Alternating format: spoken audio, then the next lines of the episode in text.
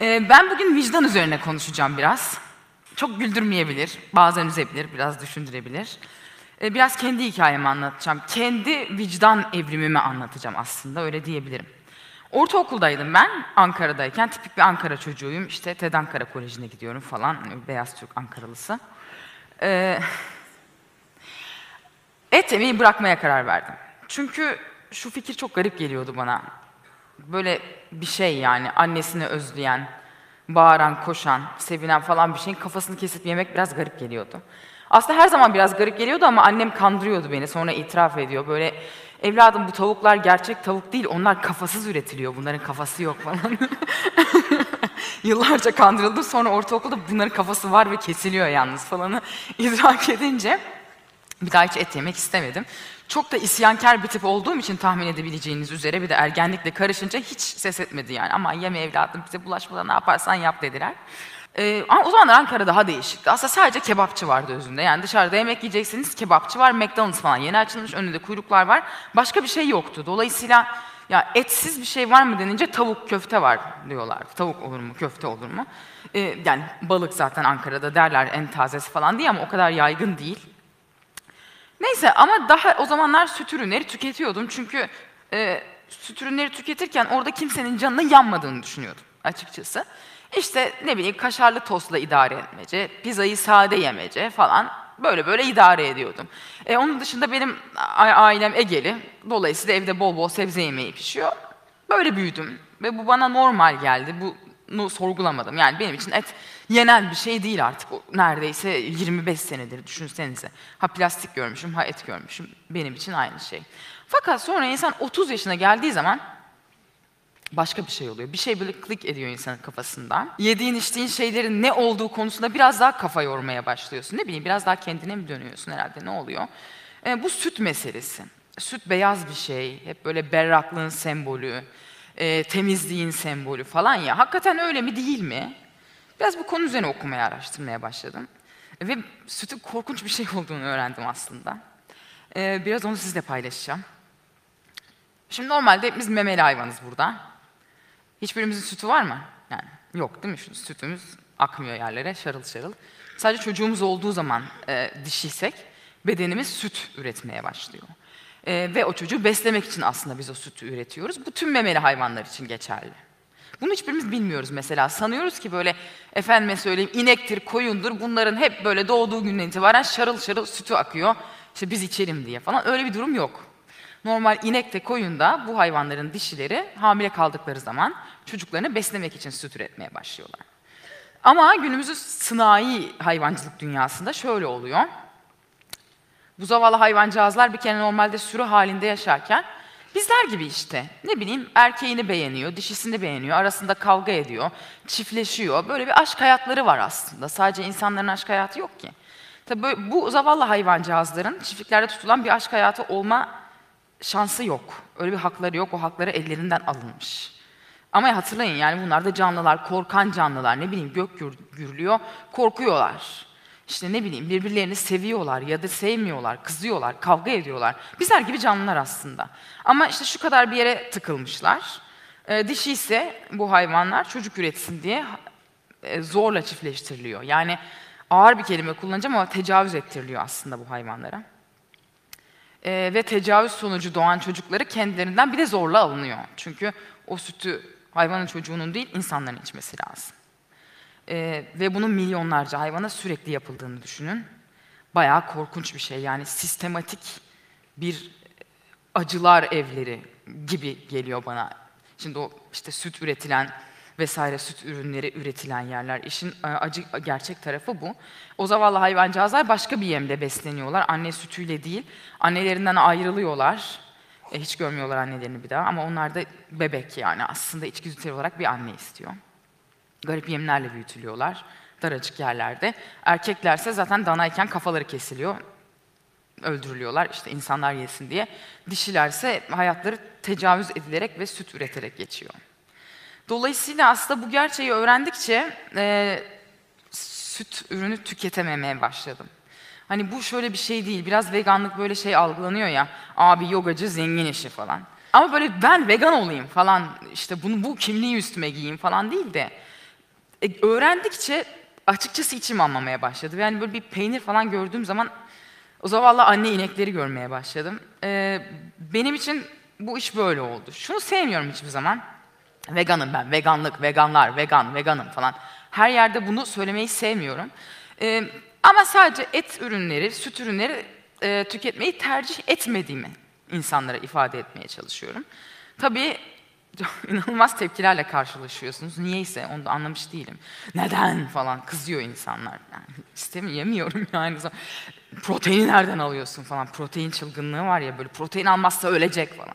Ne bileyim abi yani marulda da var protein ne oluyor? Hani Hulk Hogan mıyız? Nedir? Nedir bu protein çılgınlığı? Ne bileyim işte bezelyede var, e, mercimekte var. Sakin olun. Böyle bir hakikaten bir de bu yeni böyle son yıllarda bir protein aşkı türemiş durumda. Sanki protein almazsak ölüp gideceğiz zannediyor herkes. Ama hakikaten bitkisel proteinle de hayatınızı gayet güzel idame ettirebiliyorsunuz. Aldığım tepkilerden bir tanesi bir de ne yiyorsun? O kadar garipseniyor ki sanki topraktan uranyum çıkartıp yiyorum diyorum yani bas ne demek ne yiyorsun işte ne bileyim sebze, yeşillikler, kabak, karnabahar falan yani e, yani ne ne olabilir ki? Beni asıl şaşırtan bütün bunun insanlara garip gelmesi. Bunun nesi garip? Mesela ben bunu anlamıyorum. Şu daha mı normal? Mesela milyonlarca hayvanı fabrika gibi tesislerde böyle hayatı boyunca durdurup kafasını kesmek normalde mesela. İşte e, ben sadece sebze ve tahıl yiyeceğim demek mi anormal? Ben bunu bir türlü anlayamıyorum. Şu yaşıma geldim hala anlayamıyorum. E, aldığım tepkilerden evet bir tanesi bu. Ne yiyorsun? Niye yemiyorsun? Ne yediğim et? Proteini nereden alıyorsun falan. İşte aslında bu iş çok basit. Bu işin bir formülü var. E, hekim vesaire beslenme uzmanı varsa aranızda zaten bilir. Evet işte ihtiyacımız olan bütün amino asitler ette var falan. Bir şekilde e, besin bitkilerde bir kısmı var. Bir kısmı amino asitlerin. Bazı bitkide var, bir kısmı bazı bitkide var. Dolayısıyla bunları eşleştiriyorsun. Yani bizim geleneksel kuru fasulye pilav yemeği var ya. Yani 10 numara bir yemek herkes için. Çünkü işte 6 amino asit bir tanesinde var, 3 amino asit bir tanesinde var.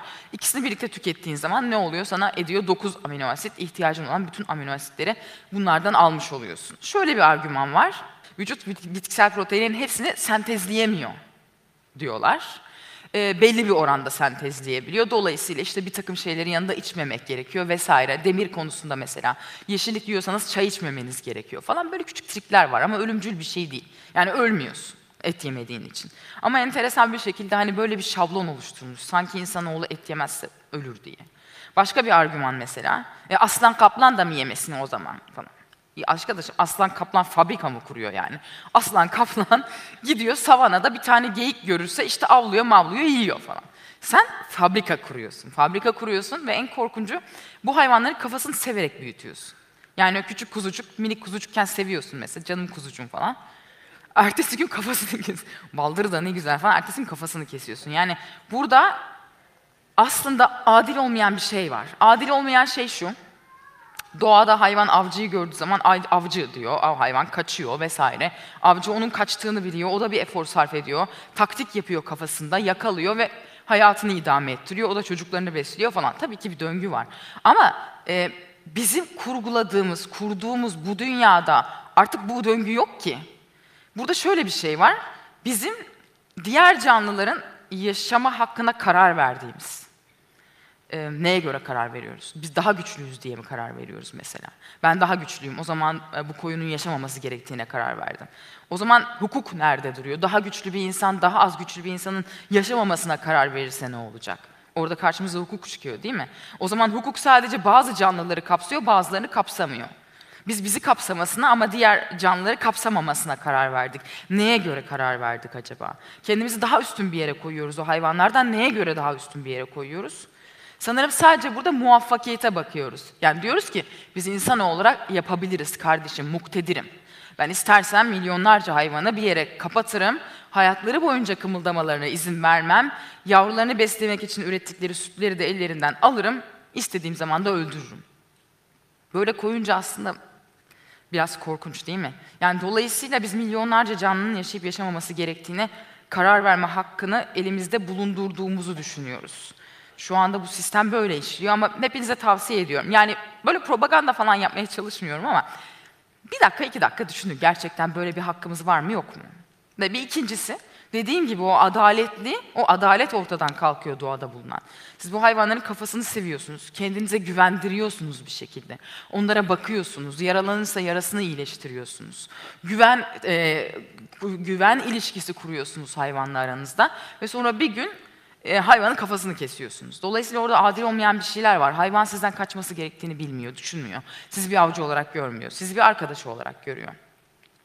Ne bileyim böyle düşünce biraz sanki arkadaşını e, sırtından bıçaklamak gibi geliyor bana. Ee, insanoğlu et yemeden var olabilir mi? Olabilir. İşte Hindistan'da milyonlarca Hindu yemiyor arkadaşlar yani. Çok bu kadar zararsız bir şey olsa adamlar üreyemez değil mi? Yani mi- milyarlarca insan var Hindistan'da. Örnekleri var. Dolayısıyla e, yapılabilir. Ben bunu biraz vicdan evrimi olarak da görüyorum. İnsan vicdanı. Orta çağ dönüm bakın mesela. Herkes birbirini katır kutur kesiyor değil mi? Bu işte dönem dizilerinde falan da çok rahat görebiliyorsunuz. Hani gerçek orada anlatılanlar. Ya da mesela e, çocukları öldürmek, çocukları alıkoymak. İşte bir hükümdan, hükümran devlet bir yeri işgal ediyor ve oradaki çocukları bunlar bana asker olacak diyor, sürüklüyor götürüyor. Bunu o dönemde hiç sorgulayan yok. Ya da Afrika'ya gidiyorlar. Aa burada e, deri rengi bizden farklı insanlar var diyorlar. Bu insanları biz istediğimiz gibi kullanabiliriz diye düşünüyorlar. Çünkü o dönem insan vicdanı öyle işliyor, hukuk da öyle işliyor. O dönemlerde normal olan o anlatabiliyor muyum? Mesela siz şimdi e, ne bileyim 18. yüzyıl Amerika'sına gitseniz, işte kölelik kötü falan deseniz ya da işte Avrupa'sına gitseniz niye kötü olsun ki? İnsan kölesiz yaşayabilir mi diyebilir size orada yaşayan binlerce asil. Ama işte insan vicdanı böyle bir şey. Dolayısıyla evet şu anda vicdani olarak etik o etik olduğunu düşündüğümüz şeyler gerçekten etik mi acaba? Bütün bu yaşadığım ne bileyim 35 yıllık hayat beni biraz bunu düşünmeye itti ve sonra onu sorgulamaya başladım. Etik mi acaba gerçekten? Şu anda bir hayvanı öldürmek ve yemek bize etik geliyor. Ama etik mi gerçekten? Yüz yıl sonra insanlar bunu etik bulacak mı yoksa yüz yıl sonra bize dönüp bu ne vahşi bir medeniyetmiş. Resmen e, ölüm evleri kurmuşlar, ölüm fabrikaları kurmuşlar ve milyonlarca hayvanı burada katledip yemişler mi diyecekler acaba? Günahsız mıyız? Hiçbirimiz günahsız değiliz mutlaka.